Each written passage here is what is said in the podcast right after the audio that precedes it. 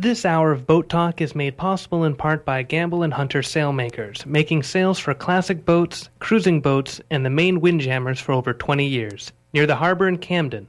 GambellandHunter.net. It's just a few seconds before 10 o'clock, and you are tuned to WERUFM 89.9 Blue Hill, 102.9 Bangor, and streaming online at weru.org. Boat Talk with hosts Mike Joyce and Alan Sprague is up next.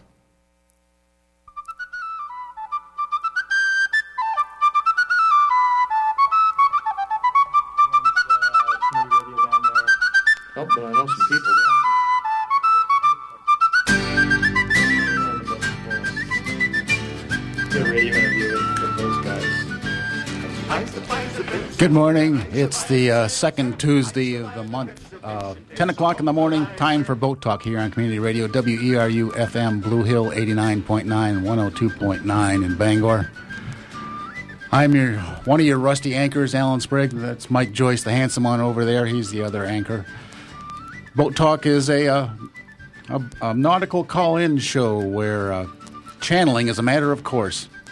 And you can uh, channel yourself and call in and make any sort of comment or question or any sort of nautical information by calling our toll free number.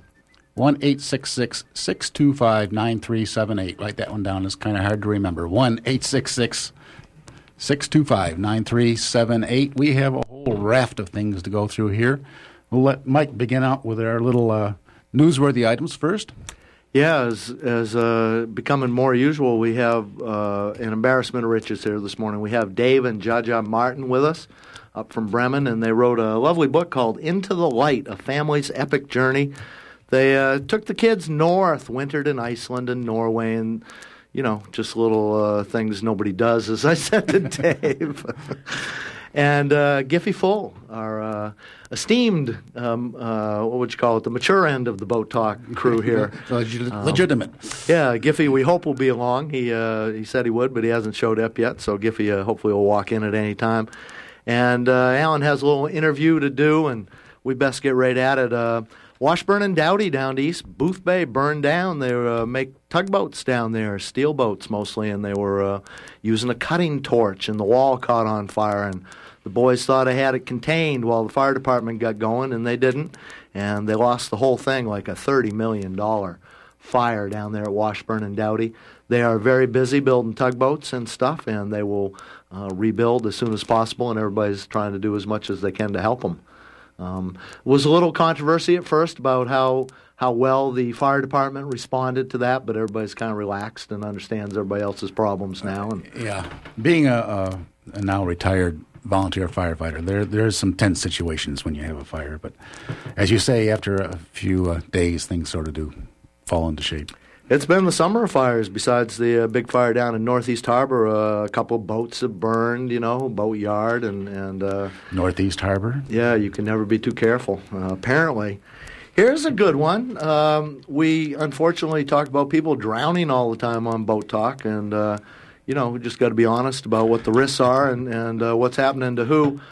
A fella um, um, from Hallowell uh, heard what he thought was a, a noisy bird in the Kennebec River about 4:30 a.m. Uh, so he finally investigated. It turned out to be a guy who parked his car on a bridge in, in Augusta and jumped 114 feet into the water trying to kill himself. He had uh, floated a mile or so down the river and was, was being noisy. Uh, this fella heard him, and instead of jumping right into the water to try to save him, which could uh, again put the rescuer in danger, he uh, went and got a fishing pole and with a 25 pound line and a four inch long triple treble uh, uh, hook lure, snagged him and carefully fought him to shore and was able to save the guy with, as I say, 25 pound test. The uh, fellow he saved was a little bit. A little bit above the limit of that. So. Yeah, could have been a cutthroat fella. That's some good thinking, I thought. And remember on uh, Boat Talk back in February, we talked about some um, ancient tools, seven to ten thousand years old, Stone Age stuff that was. Uh, it came up in a scallop dredge from a shallow spot off of Bass Harbor. Yeah, And we talked about the uh, first people that lived the in red, Maine and the red paint people. yeah, Yes. what their life would have been like and everything. Well, here's an Israeli lifeguard swimming along, doing a couple laps just off his beach. He sees something glinting down there. He's uh, got a snorkel on. He goes down and he picks up a, a 2,500 year old uh, disc, which was a talisman, uh, kind of an eye kind of thing that they used to put on boats to ward off evil. And it's fantastically valuable. And he just spotted a corner of it uh, glimmering out of the sand there. And instead of pocketing it, he has given it to Israel, which is, you know, the uh, Stone Age tools are down to Stan Wass's house, not in the Maine state museum. But we spoke about that on, on Boat Talk too. That was in the February edition. Um, let's see what else. The mussel industry taking it on the chin. Great Eastern Mussel Farms, which has uh, been just a Yeah, they've been around for a long time. yeah, they've been uh, founded and, and working in Maine for 20 plus years. Anyway, uh, more than that, I would say. Uh, they know the ropes, and they're still. Yeah, mussels cultured on ropes, of course. That's the punny one over there, and and uh, they are claiming that increased regulatory challenges, uh, competition from Canadian mussel growers, and rising energy costs. Now, all the mussel growers are not out of business yet, but things are looking hard in the mussel industry. The lobstermen, boy, they are they're catching them this summer, but it's not really a happy summer for them. Nobody is building a boat this year. Lobster uh, boat building has gone from booming to nothing. Um, of course, the price of gas is extremely challenging to them. There is a uh, problem getting bait and the price of bait nowadays. And the price of lobster is down. Now, it goes down every summer, but this summer it's down more than usual Yeah. you know, and uh, good for tourists and bad to be a lobsterman. Here is a, a little uh, picture from the Ellsworth American of a sign nailed to a telephone pole in Sorrento. And we've talked before on Boat Talk about the real law of lobstering and then the real law of lobstering. There's your state law, which says that you can get a license and you can lobster anywhere you want. And then there's the real law, which is that it's a very territorial business. You are competing for a common resource, and people get very jealous. And uh, so, in times of stress, that factor can't be underestimated. Here's a sign from a telephone pole nailed up in Sorrento, and it's quite large. It says, No part time or five trap wannabe, quote, fisherman wanted in Sorrento. It's painted orange. And Yeah. uh, it basically says if you're, uh, you know, just sort of a. Five five traps is the uh, limit for a non-commercial license. Yeah. that's sort of. And if you want to just play it being a lobsterman, knows now time to me- now's not the time to be messing around with our our fishery is what that sign is saying. So that stuff comes and goes. And here's my personal favorite.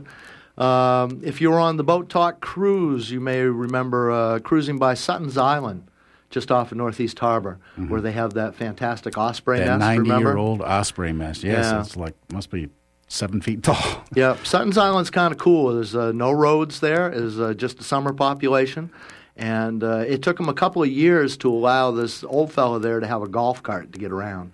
They thought that would have ruined their island to have this guy be able to get around on a golf cart, but he does now, and it's just fine.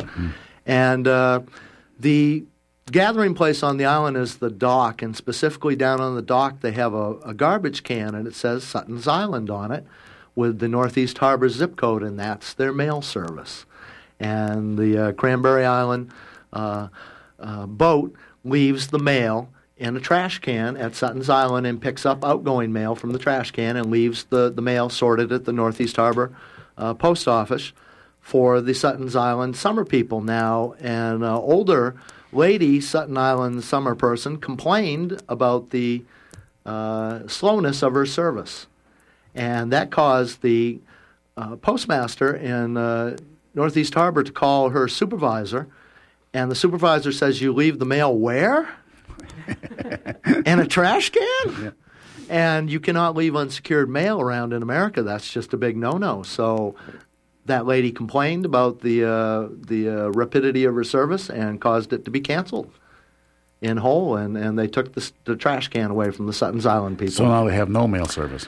Apparently not. They're working on that right now. Of course, they're crying out that they pay taxes in America and they they have a right to mail service. They have wireless internet over there, Yeah. which they get from uh, Little Cranberry, I so, believe. and so their mail service is post-mortem. yeah, well, they're uh, still working on on how that's going to be uh, um, sorted out. But a quaint little Maine custom. Which uh, you know uh, got attention called to itself, and now it can't be a quaint little Maine custom anymore Yeah, so they can that. because who knows uh, who could leave what kind of, um, you know, mail on Sutton's Island that would threaten homeland security is the biggest problem nowadays. Let alone the, just the security of the mail has always been an issue. Okay. Yeah. So, are we ready for the next thing? Yeah. Okay. Uh, um, a lot of people have been discussing the uh, the great number of people from out of state who come here with their boats every summer, and um, a lot of people say, "Well, geez, you know, I paid sale tax on my boat and excise tax on my boat, and these guys come from away and they're getting the same services basically, but not paying any any sales tax or use tax or whatever." So the state has been uh, been trying to do some research and uh, they call it surveys on how to uh, get some extra incomes to make a little bit of equity for the people who, uh, the in-staters who do pay taxes and the out-of-staters who don't. And um, I have got a uh, tip to go talk to the the um, manager of Great Harbor Marina. It's the large marina in Southwest Harbor, who had uh, several visits from the state tax office last year, and uh, so he, he has a story to tell to, and I recorded it just a few days ago. And then this is Micah Peabody of the Great Harbor Marina talking about a visit from the state tax office. Basically, what Maine has had a law in the books for a long time. It says that if you come to Maine, spend more than 29 days in the state of Maine, and you haven't paid sales tax on your boat someplace else, and the boat's less than a year old, then Maine wants 5% sales tax or if you paid sales tax in another state that's less than five percent, Maine wants. So this is this is boats that are, come from the United States only. Uh, this is boats. No, foreign flag vessels is, is basically what, what they're looking for. It really doesn't affect too many of the boats that are you know, registered in the United States because most of these people have paid have paid tax somewhere else. And so, uh, unbeknownst to us, last summer, six or seven times throughout the course of the summer, we had uh, agents from the Maine Revenue Service coming down to the dock, taking pictures, and recording the days and names and registered where the boats are registered uh, on the docks. Going through yearbooks. Uh, well, this winter we didn't know about it. But, I mean, we didn't know that they were coming down taking pictures, and so lo and behold, this winter we get a uh, out of the blue we get a subpoena from the state of Maine requesting all our records as to you know the boat registry and what, how many days they were sitting on the dock, mm-hmm. and uh, and so we had to we had you know obviously you know we fought it tooth and nail, but it ended up you know it's hard to beat the state. So so some of these boats are fairly large. Just say one is a million dollar boat, so they have to pay five percent tax on that. Five percent tax on that, yeah. And unfortunately, last year, which was the best summer we've ever had at the marina, we were pretty much full. All, all season, which is, is, is pretty rare for us, and we had, but we had a lot of new boats and a lot of big boats that were sitting on the dock, and they all got letters from you know the state of Maine saying, you know, you, you owe 5% sales tax. And maybe it's not the worst thing in the world, but nobody knows about this law. It's not like, you know, anybody was informed about it. You know, I didn't know about it. Certainly the people on the boats didn't know about it. You know, it was just, it's just sneaky tactics is what they were. So what what did they have to say about it? The, the boat owners? Oh, they're very upset. You know, when I came back, you know, because we go to the Caribbean for the winter, but when I came back this spring, where normally we're taking reservations, I mean, we spent half of our time just fielding complaints, you know, because not only did they send it out to, to boats, you know, just foreign flag boats, but they sent it out to every boat. They sent letters out. Like one time we had the Boston Yacht Club in here, and they sent letters to every member of the Boston Yacht Club saying, you may or may not owe 5%. And they were only here for two days, but they sent a letter saying, we, you know, we have records saying that you were moored in Great Harbor Marina for, you know, such and such a date, and you may or may not owe the state of Maine 5% sales tax. And so, you know, the Commodore of the Boston Yacht Club email, emails me and sends me a letter that says, you know, we're never coming back to Maine. You know, what's, you know, why are people snooping on us? Why are people taking pictures of our boat? You know, and of course they're mad at me. They think we had something to do with it, which, you know, obviously we didn't. So your your um, slippage is down this year? Oh, we lost probably eighty thousand dollars in business this year. We lost a hundred and thirty foot boat that had already signed up for the season, but it was new, and so, you know, I had to tell him, if you're coming to Maine, you know, and you're going to stay more than 29 days, and, you know, for a $30 million boat, you know, 5%, it adds up. And so obviously they elected not to come. And we had 113 foot Westport, that was same situation, new boat, mm-hmm. decided not to come. And plus, we had a lot of all the new boats that were here last year that had signed up to come. Had an 85 foot Northern Marine that was supposed to come this year, and they got hit by the state of Maine. And so they could come back because they had to pay the tax but they're just not coming back out of spite. They're just upset. So after a boat's a year old, it doesn't have to pay the tax. After it's a year old, it comes to Maine. It can come, you know, after it's a year old, or if they spent, if they paid tax somewhere else, then this whole issue is null and void. And it really only affects a, a very small part of our business. It just happens to be, uh, you know, high the, end. the high end.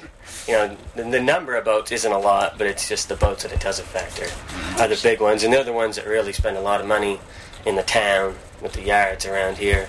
And of course, you know, all the boat builders are upset about it because, you know, a couple of hundred foot plus boats, you know, there's just a steady stream of contractors going, you know, to and fro from the Hinckley Yard to Ellis Yard. You know, they're just there's always people working on these big boats. And you know, we're obviously fighting this, and we're trying to get the legislature to see a little bit of the light here, and maybe it, 29 days. It's just it's not long enough. 90 days. You know, that would be, you know, a lot more reasonable. If some detective work goes on in the state office, that they might, you know, track some boat that starts out in Kittery and goes to Falmouth, to, you know, every, you know, and Yeah. maybe two or three days at one place. But if they're here for more than 29 days total in the state, In the state, they're going to get a letter.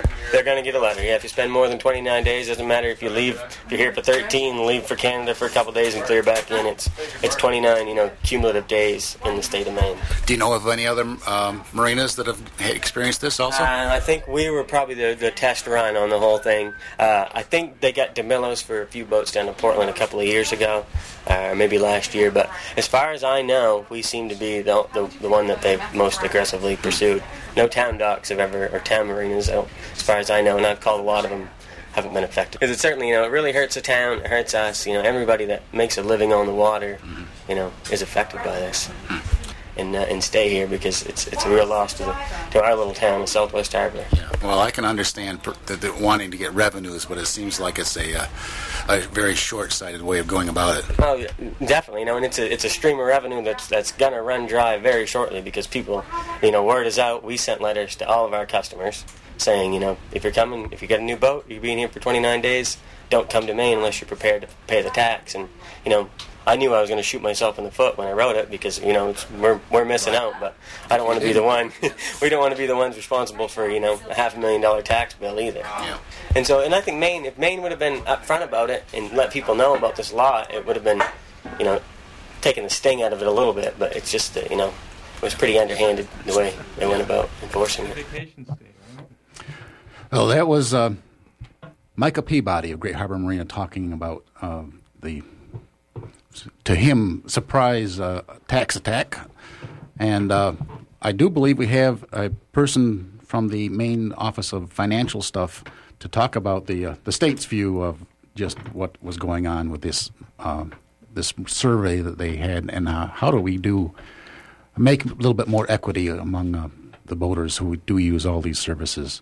Stan, are you there? Yes, I am. Okay, Stan Campbell of Maine. Uh, I'll let you say your office name. Uh, Maine Revenue Service, uh, and I'm in the compliance division. Uh-huh.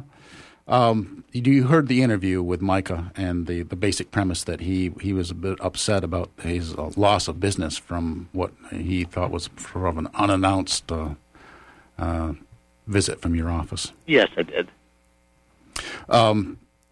Well, then let's just start out first to distinguish. Um, Mike was saying that they get uh, any these boat owners who have uh, not paid tax elsewhere are getting charged a sales tax. Is that true?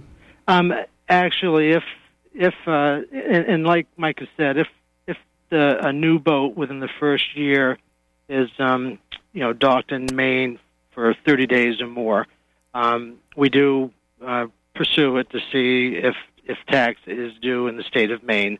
Um, if if they had purchased purchased it in another state and did pay sales tax to that state, um, we we honor that. Uh, we would pick up the difference um, if you know if, if they paid less than five percent.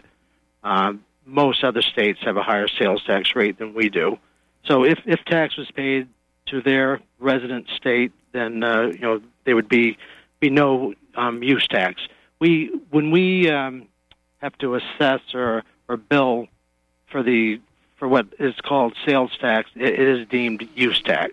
Um, a a registered seller, uh, a boat dealer, um, automobile dealer, they collect sales tax at the point of sales. Um, anytime you make a um, ta- taxable purchase, then do not pay sales tax, then then it is deemed a use tax that is due, and it's equivalent to the same percentage, five percent. Okay, so you can see Micah's point, though. Some of these boats that come here are many millions of dollars. Uh, he had one that was, he said, uh, $13 million boat. So that tax bill would have been, what, over $50,000 for, for a use fee. Um, that seems a bit extreme, too. Yeah, yeah well, um, you know, what we, we do get a lot of complaints and tips from uh, Maine resident boat owners, um, other marinas, um, you know, that say it's not fair that the Maine resident has to pay the sales tax or the use tax, depending if they, you know, if they bought it out of state and brought it back to Maine. Um, and it, so it puts Maine sellers at a competitive disadvantage. Um, we we have the same issue with towns close to the New Hampshire border. Um, you know, Maine residents can go right across the border in New Hampshire and purchase the same item and save five percent by not paying the sales tax. Um, so, you know, hopefully uh, these non-residents, if they if they do live in a state that has a sales tax, hopefully they've they've paid the sales tax of that state. Um, you know, we we do find that uh, a lot a lot of these documented vessels, um, there's no tax paid anywhere. Uh, so they'll claim with their resident state that you know they they moved it immediately to Maine, um, so there's no tax due to their resident state. So we we find a lot of that. Stan, uh, the laws, the law, taxes are you know uh, just as sure as death, I guess. Um, yes. But people uh, seem to be surprised here, and I guess the question would be: Are you doing anything different this season, from your point of view, than you do all the time anyway? Uh, no, uh, we. Um, I, I'm aware of uh, this been going on for I don't know four or five years, if, if not longer. Um, we this year we've um, contacted already a dozen or so marinas. Um, we do do the whole um, coastline of Maine, um, so we you know we haven't singled out any one marina, and uh, we also get um, documentation from the U.S. Coast Guard. Those are for documented vessels, usually 35 feet long or more. And uh, so, you know, we, we know the purchase date, and, and then if, if it's, you know, the hailing port states it's in Maine, then, you know, we contact them that there may be a tax that's due. Um, our, our first contact letter is, you know, we do let the let the taxpayer know that there may or may not be a use tax due. Like uh, flags of convenience, there are hails of convenience too. Lots of people do register their boats to avoid tax. There's no no ifs, ands, or buts about that. Correct. Wasn't there a similar thing that happened last year with airplanes? Uh, yeah, um, and yeah, we we have the same issue um, with the airplanes, and uh, there was some legislation um, passed that uh, is exempting certain size planes. Um, you know, the the other thing is, and it, it is the 30, 30 days um, in Maine. Uh, you know, for the first year of use after purchase. Um, there is an exemption um, if if the the uh, airplane or the or the boat is here for repairs. Um, you know, there's an exemption for that. If it's in you know ported here in Maine for repairs, then, then that's exempt. Um, the uh, I guess, like I say, the question comes back down to you're not doing anything um, from your point of view that is different from most years, but people do seem to be surprised by this. Um, the idea is, I guess, not to surprise people and not to discourage tourism into Maine, especially what are obviously very high-end tourists. Yeah. Yeah. Yeah, and and you know, I um, no, we're not. I, I don't feel we're doing anything different. Um, uh, just seems though certain years we we get more exposure than others um, for whatever reason. You said you already contacted 15 or so marinas this year. By contact, you mean you've actually physically gone down and uh, taken pictures and notes and that sort of thing? Correct. Okay. Uh, how many did you do last year, approximately? Um, we did about the same number last year, also. Uh huh. 15 contacts or 15? Uh, well, I actually actually it was, it's about a dozen. So uh, I guess you must be having some positive results to keep on doing this. You uh, Yes, we, yes, we do. And I and um, unfortunately, I I can't give you the revenue numbers because it does get commingled with other use tax that is, you know, um, reported voluntarily, um, and that also gets commingled with the uh, sales tax that's collected from from the Maine boat dealers. As a uh, Maine boat builder, uh, Alan and I remember very well the luxury tax of a few years back and, and how that quashed, uh, you know, new boat building at the time. And, and you know, it comes and goes. Uh, this is a law that's been on the books for quite a while. That's correct, isn't it? Yes, it is. Yeah. Well, Stan, we thanks for thank you for talking with us this morning. Okay, well, thank you. Yeah, and we hope uh, you know the state has plenty of money to spend, and and uh, lots of people come here to enjoy the state, and nobody is discomfited in between. Uh, kind of a tough trick, I would guess. Yeah, it, it is, and uh, you know that we uh, we hope for that as well. All right. Good morning, Stan Thank Campbell. you very much, Stan. Yeah. Well, you know, it's kind of a two-sided thing, as, as they say. You know, you, you do want to have some equity in paying taxes and being able to use the services and not have somebody else, some other fat cat from away, getting everything scot-free. But on the other hand, you know, those high-enders, they do bring in a lot of work and, and uh, outside uh, jobs, I guess. They go out to eat, they have catered food, they rent cars. My uh, feelings on the subject are maybe less conflicted than they used to be because my uh, b- former boss has passed on, and I don't have the cognitive dissonance problem I used to have of sitting in the back seat of his jet and going. You know, the trickle theory, trickle down theory makes good sense to me when I'm sitting in the back of the boss's jet. You know what I'm saying? but other than that, I do struggle with the idea. And, uh, you know, uh, apparently there is a free ride because of the golden rule. Um, the one that says those that have most of the gold make all the good rules about gold, you know, and Yeah. um, you know they're able to hide things and and uh, you know get away with things that that littler people maybe don't. So And this is a call in, folks, uh, call in show, too. If you would like to throw in your nickel, it's 1 866 625 9378. yeah, and we haven't even got to the business at hand No, this morning, and Giffy Full hasn't rolled in, so we're we're guessing he had something else going on this morning. We'll figure that out later, but. We have uh, Dave and Jaja Martin down here from uh, Bremen, and again, they wrote this just delightful book.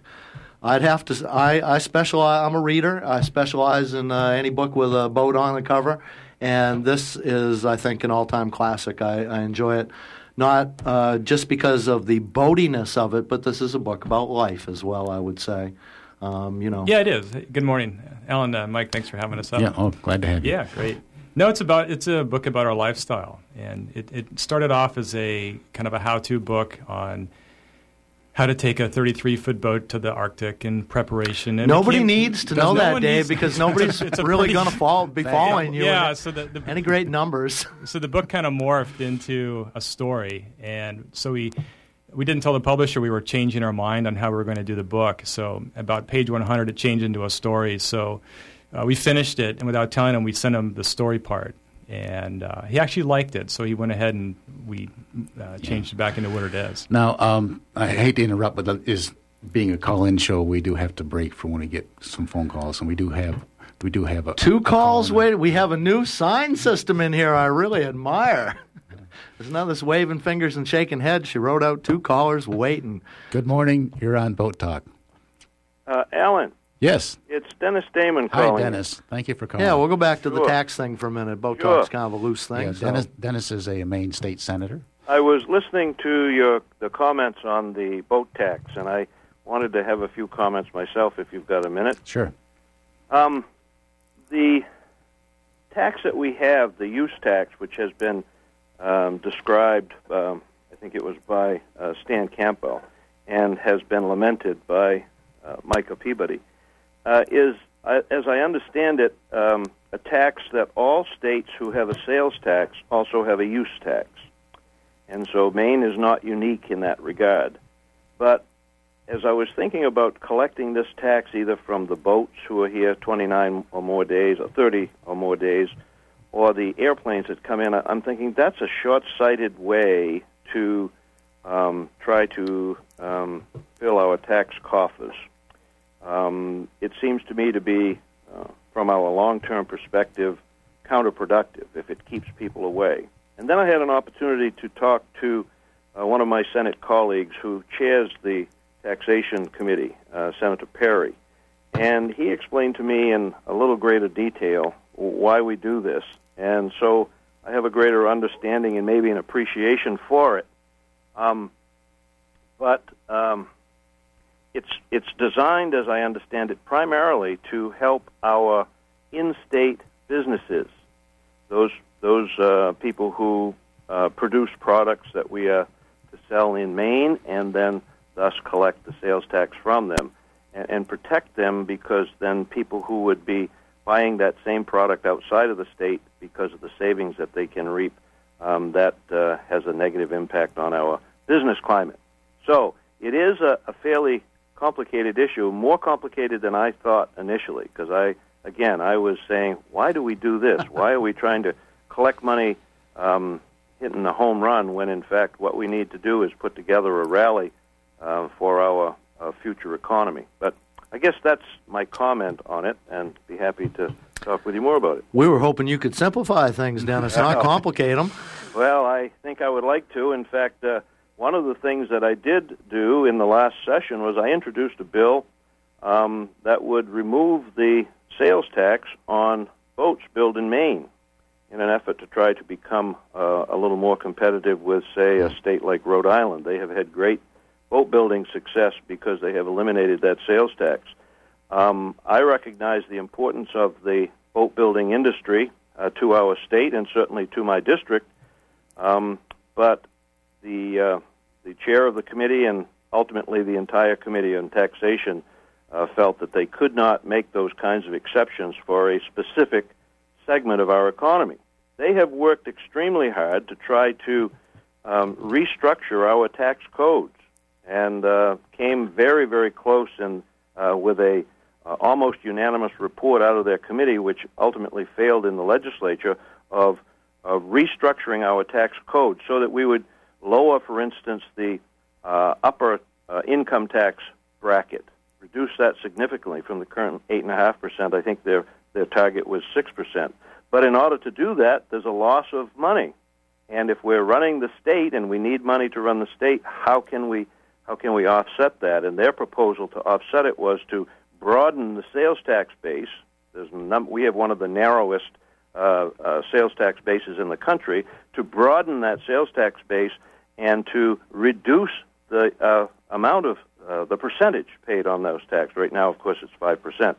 The proposal was to reduce it some, and that was going to offset uh, some of the other uh, tax favors that we were providing. But alas, it did not work, and so we must go back at it again. And uh, again, the thing is, the tax code, everybody would just admit, terribly complicated. It's a house that keeps getting parts added onto it, and it's all cobbled together for one good reason after another, and, and uh, probably will defy our understanding today. But we do thank you for calling and sure, and sure. Uh, offering that. Well, it seems to me, Dennis, and maybe you can comment on this too. That seems uh, like the tax, the sales and use tax, is really basically just a sales tax, and that there ought to be some sort of a use tax that can be applied to these seasonal visitors, so they're not getting, you know, especially the high enders, are not getting a ridiculous bill that just turns them away.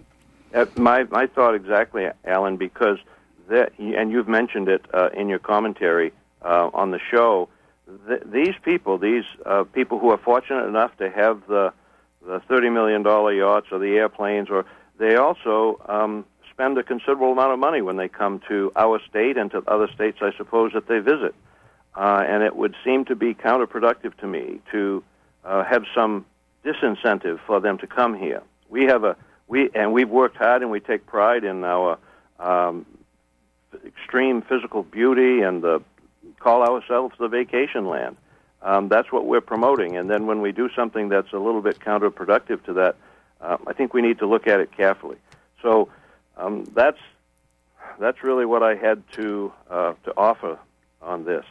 Well, I appreciate your, your listening and, and offering that information, Dennis. And I'm, i know we'll be touching we, I, I you would again. challenge. I would challenge on the air. I don't know if he is listening. I, I advised him of this show um, our uh, the Senate chair of the Taxation Committee, uh, Senator Joe Perry, Mm-hmm. um, uh, to also weigh in on this if he's calling in, if he's listening. So Uh, thanks. I'll continue to listen. All right. Thank you, Dennis. And we do have another call. Let's go immediately to that one. Good morning. Welcome to Boat Talk. Hi. Good morning. Ivor. Ivor, Long yeah. Island. Could you turn And down your radio behind yeah, you, I just please? turned it off. Okay. Hey, I was wondering, like, if I go to register a car in my town, I find that uh, you know they ask me for the tax, and uh, then I pay it, and uh, then I you know drive around in the car, right? Now, let's say I was the most wealthy and influential person in the town, and I said, you know, I pay a lot of taxes here. I I uh, employ a lot of people. I wonder if you could let me off of this uh, car registration. I don't think it would work in my town, but I don't know. Maybe it does work in the boat building industry. I see your point. Um, and I don't know how to comment on it. yeah, yeah. Well, it's it's a matter of degree, Ivor. I think that, that we're talking about here. But your yeah, your point is taken too. Yeah, because I mean, I feel like you know there are a lot of people who come and visit this uh, this state, or you know, I mean, we have very real needs in the state. We have uh, you know an impending crisis next winter with heating oil and things, and I don't see how uh, not taxing the high enders would lead them to uh, you know if they're not going to drop any money here. I mean, what is the point of them coming here? Uh, sorry, but that's that's the way I see it. No, it's like I was saying to Senator Damon. The uh, tax system is a bunch of carrots and sticks to, you know, uh, provoke uh, good behavior, to avoid uh, bad behavior, and uh, cobbled one thing after another, and a lot of them will tend finally to contradict each other, and and uh, how to make any sense of that is kind of beyond me this morning. But yeah, I, I understand your point, Ivor, and thank you for calling and making it. Yeah, it just doesn't seem fair. I think. I don't know. I don't know. I mean, maybe maybe in this little area of Maine, it makes sense to have uh, to let the high enders off. But then there's the rest of Maine where people uh, have to, you know, uh, continue to heat their houses and live, and you know, keep the infrastructure going. And I, I don't see why a five percent tax shouldn't be paid by somebody if they bought the boat in Maine or wherever they bought it. Well, let's go back to basics. Uh, the coast of Maine is the, is a destination yachting, uh, uh, boating place. I mean, if you're going to be boating, um, and you can get here, people are going to come here just because it's special, and um, you got to deal with that fact right there. I guess from the start, we have a resource people are going to use, and, and then how to maximize their use, and, and you know what everybody gets out of it is, I guess, I- the thing. Yeah. I think they ought to pay just like everybody else. If I come and I um, come to a, go to another state and they say there's a five percent charge, uh, you know, tax on the lodging or on the uh, meals, I I have to pay it.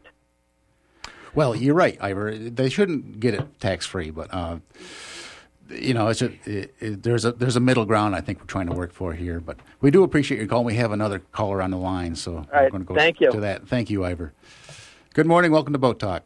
Good morning. Uh, I was just listening to my good friend Dennis Damon, and when he says I should call, I call. This is Ah. Joe Perry, Chair Hello, of the Tax Committee. Oh, thank you for calling. Sure.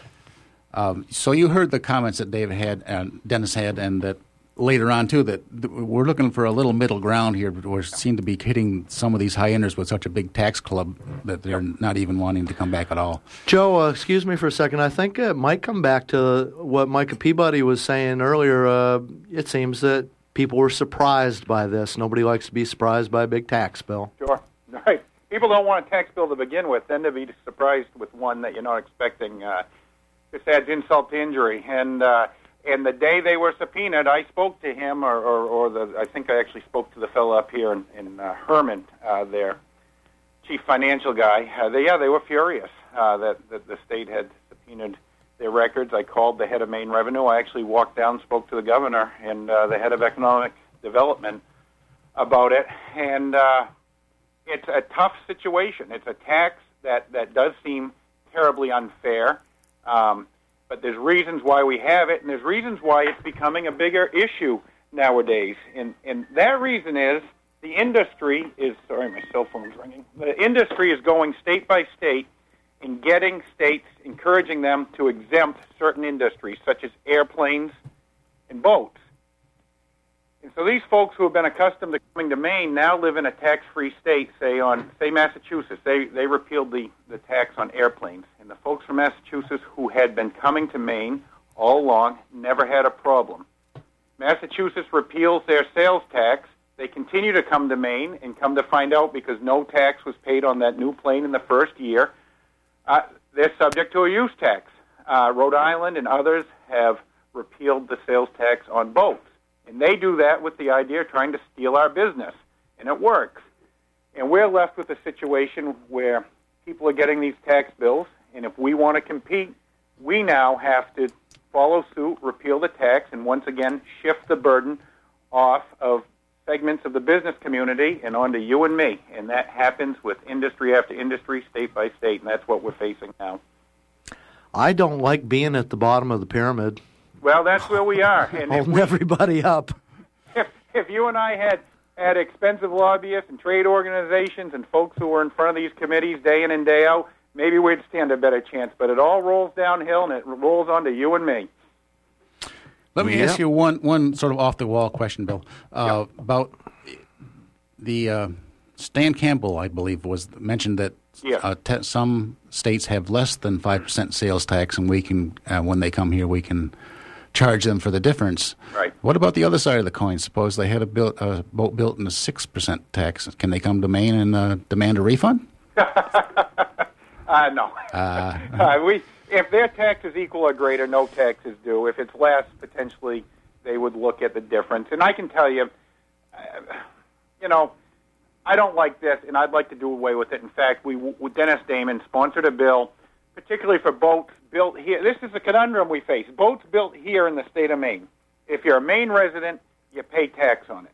If you're a non-Maine resident and you, you just take your boat and go, there's no tax due. So You're the right. people who are getting caught in this are folks who are fortunate enough to be able to spend their summers here on the state of Maine. They buy a boat built in Maine, and because they keep it here more than 30 days, a sales tax is due. And they want to claim, well, I'm not a Maine resident, I don't want to pay this tax. So we're looking at cutting a couple of million dollars out of the state budget to fund this tax cut, which doesn't apply to Mainers, doesn't apply to the vast majority of boats that just leave the state. It only applies to summer residents. Now, that seems unfair, but we're caught in this situation. If we don't do it, the summer resident will buy their boat, keep it out of the state for the first year. We lose the potential business of having them there. Maybe they find a place they like to sail as well as Maine, and they don't come back. So it really is a difficult situation. We can't just go and change the tax law without paying for it. And when we pay for it, we're up against uh, maybe $2 million of funding that goes for in home care for the elderly. The reason we invest money there has a two to one federal match that brings four million more dollars into the state economy, and it helps keep people out of nursing homes. Those are the types of decisions we have to look at. And in fact, the yachts are connected to the nursing homes. and Senator Perry, uh, Joe Perry, on the phone here is is uh, once again, uh, like say, uh, thank you, Den- Dennis Damon. We want it simplified, not complicated, but it is horribly complicated, and that's just the that's it, isn't it? Well, everything's intertwined, and, and when you're looking at one specific issue, I don't think you necessarily see the big picture. And quite frankly, I don't think we're having an honest conversation here in the state of Maine about taxes and spending. That that every particular interest, Just in Maine? Well, yeah, I mean th- that's the trend nationwide. That Yeah. the loudest interest groups can say we want no new taxes, we want the budget balance all through cuts, and leave us out of the cuts, fund us completely, and they have. Uh, you know, business organizations and trade groups have supporters in the legislature that go along with that, and it makes. And you know, this whole I think this stepped up enforcement came from the tax amnesty program. We told people they could settle their past tax bills for just a tax due, no penalty, and half interest. But part of the deal was uh, we gave some new auditors to step up enforcement, so we didn't get into this situation where there's hundreds of millions of dollars of unpaid taxes. And this is probably part of the uh, uh, reaction from amnesty a few years ago. Joe Perry, we uh, thank you for calling this morning, Senator Joe Perry. I don't know if we made the water any clearer. In fact, I guarantee we haven't, but it was good that we talked about it. My pleasure. Thank yeah, you. thank, you. Thank you, Senator. You'll never know uh, what's going to happen on Boat Talk, and and uh, once have another- again, we do have another call too. we do. Uh, I guess we have to take it one eight six six six two five nine three seven eight, and hopefully we get to talk to Dave and Jaja Martin here.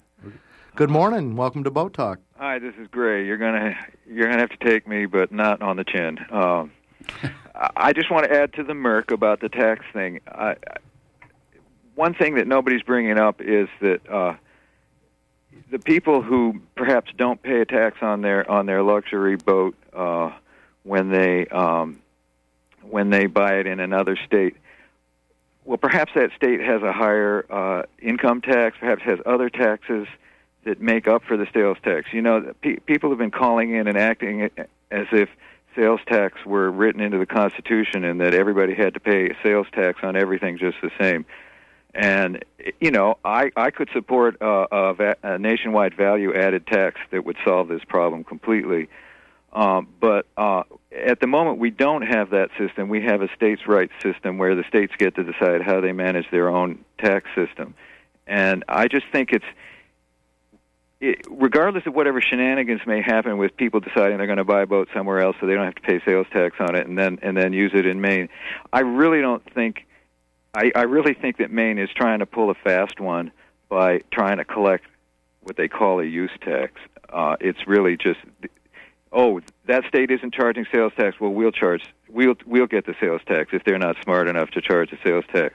I mean, this is really not much of an argument as far as I can tell and I understand, and I'm I'm happy that uh, that the the state needs those two million dollars is going to use two million dollars to uh, to help people, but you know it's not a, exactly a quid pro quo.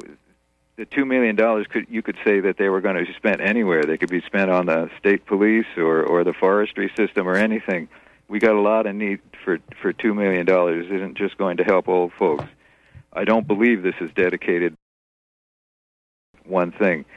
So I think the real problem here is is the fact that we got so many different tax laws among the states, and that uh, both wealthy people who can afford boats and states such as Maine, which are uh, don't have uh, a large um, financial base in their population to tax, they will find any way they can do to pay less taxes or to charge more taxes, and um, it seems a little bit a little bit underhanded for the state to go go around doing what it's doing. At least the way it's been presented here, both by the the tax guy and and the people, the marina guy.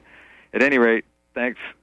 Well, thank you for your comment. Thank you, Gray. You know what I'm helping this morning? One of our uh, favorite um, compliments we get about boat talk is. Uh, I don't know anything about boats, but I really like boat talk, and I'm thinking this morning people uh, maybe somebody thinking, I don't know nothing about tax policy, but I really enjoy this boat talk discussion this morning. So it is Yeah. thick and, and uh, hard to make up your mind about what's right, but again, it's it's just out there, and that's what we do. Yeah, hope it's not too taxing. What do you say we cool things down and head back to the uh, Well, we North got to because we're running out of time here. And uh, Dave and Jaja Martin come down from Bremen, Bremen this morning. We started to talk about their bo- uh, book, Into the Light. And once again, um, let's start from the beginning. You guys met, and uh, where'd you meet? You the, and you sailed around for a little bit. I set off to go around the world alone on my 25 foot boat, and um, You run into this beautiful woman here somewhere along the way. yeah, it's the way to go. You Good know, I, I luck, couldn't, buddy. Couldn't find anybody to, you know, to go with me, so I'd rather go alone than take someone I don't like. So, um, the guys are always asking me, "How do I get my wife to go sailing? How'd you get your wife to go out?" And so, well, I was single, she was single, and she hopped on the boat with me. And if she didn't like it, you know, she wouldn't have been going with me in the first place. So it was, you know, you know, I tell guys if you want to get a girl, you know, go to the Caribbean, put on a bathing suit, get a tan, and the girls will come to you. There you and go. Then you're on your way. There's some. His There's some. ego is falling out of the room right now. Yeah, there's some advice this morning. Yeah, but it worked. So sailed around sailed around the world for about seven years on a Cal 25, which is not much of a boat. No, I rebuilt it though. It was a great boat. It was kind of like a Niagara Falls. Uh, it was all longitudinal stringers and uh, ring frames. I rebuilt it from the uh, keel up. Yeah, nice. And uh, as you say, uh, there's two things that really uh, made me laugh. One was that this this is not the part that made me laugh, but uh, you traveled the world with uh, a very uh, great lack of safety devices like uh, life jackets and fire extinguishers and stuff like that. Ooh, but uh, you say in seven years of cruising without uh, you know any real safety systems, no electronic navigation, sextant, um, you know navigation uh, log, uh, you know uh, lead line. The biggest trouble you had was with birth control. We always say it took us eight years and three children to make it around the world. It's um, yeah, trying to get away from the uh, you know the, the the bell and the galvanized bucket and all the fire extinguishers and all that stuff.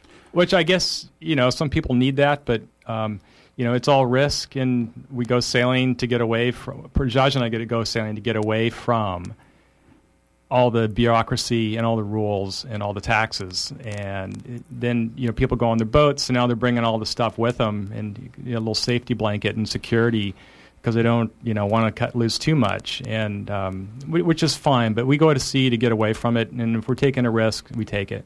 So you realize then that the Coast Guard does require you to have certain safety gear. And Uh, what's the Coast Guard? I've never heard of it. So anyway, it's one thing. number now.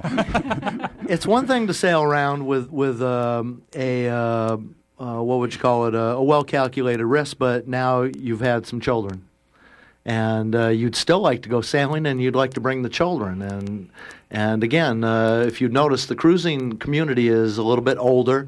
There are people who have been there and done that, and are mostly cruising without their children, for one thing. And so you got this uh, uh, 33 foot steel boat, a hard chine. It means it's uh, constructed with kind of corners instead of it's all round. And uh, fixed it up while you were working down in North Carolina and bundled the three kids aboard. Uh, sailed from Florida over to Bermuda with the goal of Iceland in mind for the winter. Yeah, that was Jaja's idea. People, as I said, people don't go to Iceland for the winter or with the kids. So you know what I'm saying? Yeah. Um, it was at the end of the circumnavigation. We thought, uh, what are we going to do next? And Jaja just um, crawled out of the sea one day, swimming on the equator with the boat drifting at two knots and just doing laps around the boat in the middle of the ocean, and uh, said we should go to Iceland. And that, that's one story why we went.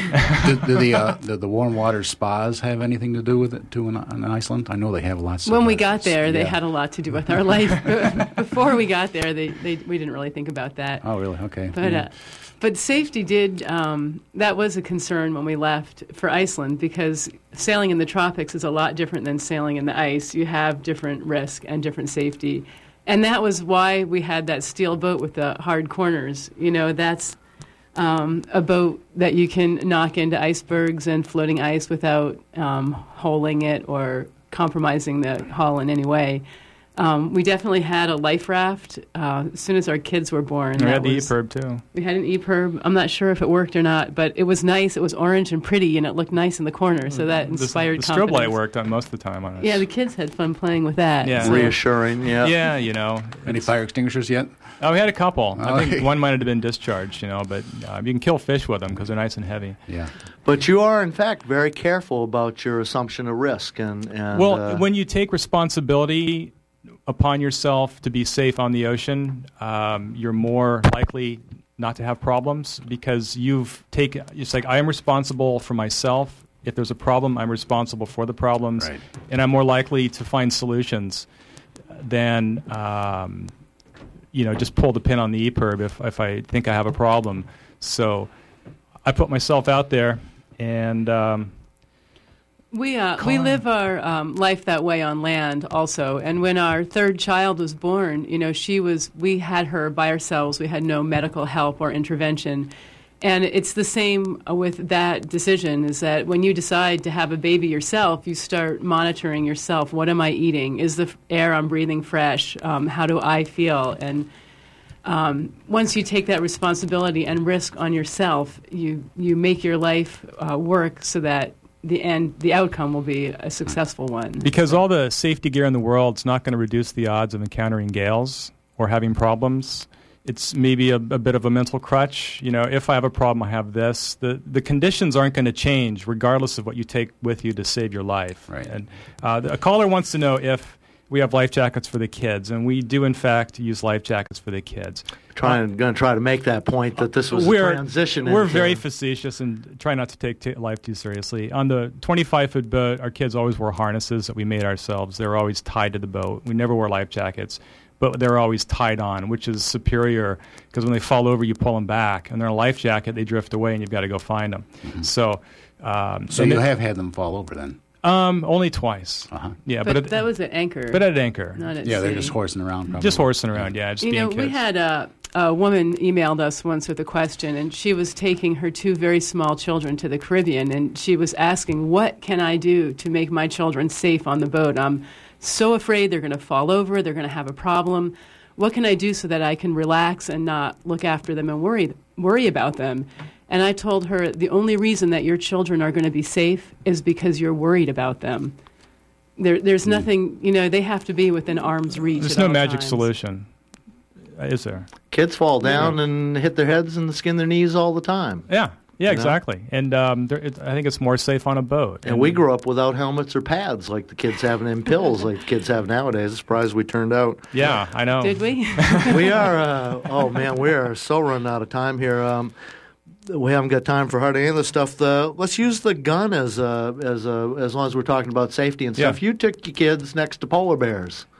Uh, no, we went up there and the polar bears came next to us. Well, there There's you a go. subtle difference. But yeah. you and you have to address the the potential risk of being near a polar bear, so you get a gun. Yeah, we wanted and you to learn to, how to shoot it. wanted to go to Spitsbergen, and one of the requirements was to have you had you cannot land without a weapon. So we went into a town in northern Norway before we left the coast and asked asked if I could rent a gun in a shop, and she said, "Sure, it's hundred dollars, and you bring it back in two months." And that was it. I just walked into a store and walked out with a gun. Never fired one in my life.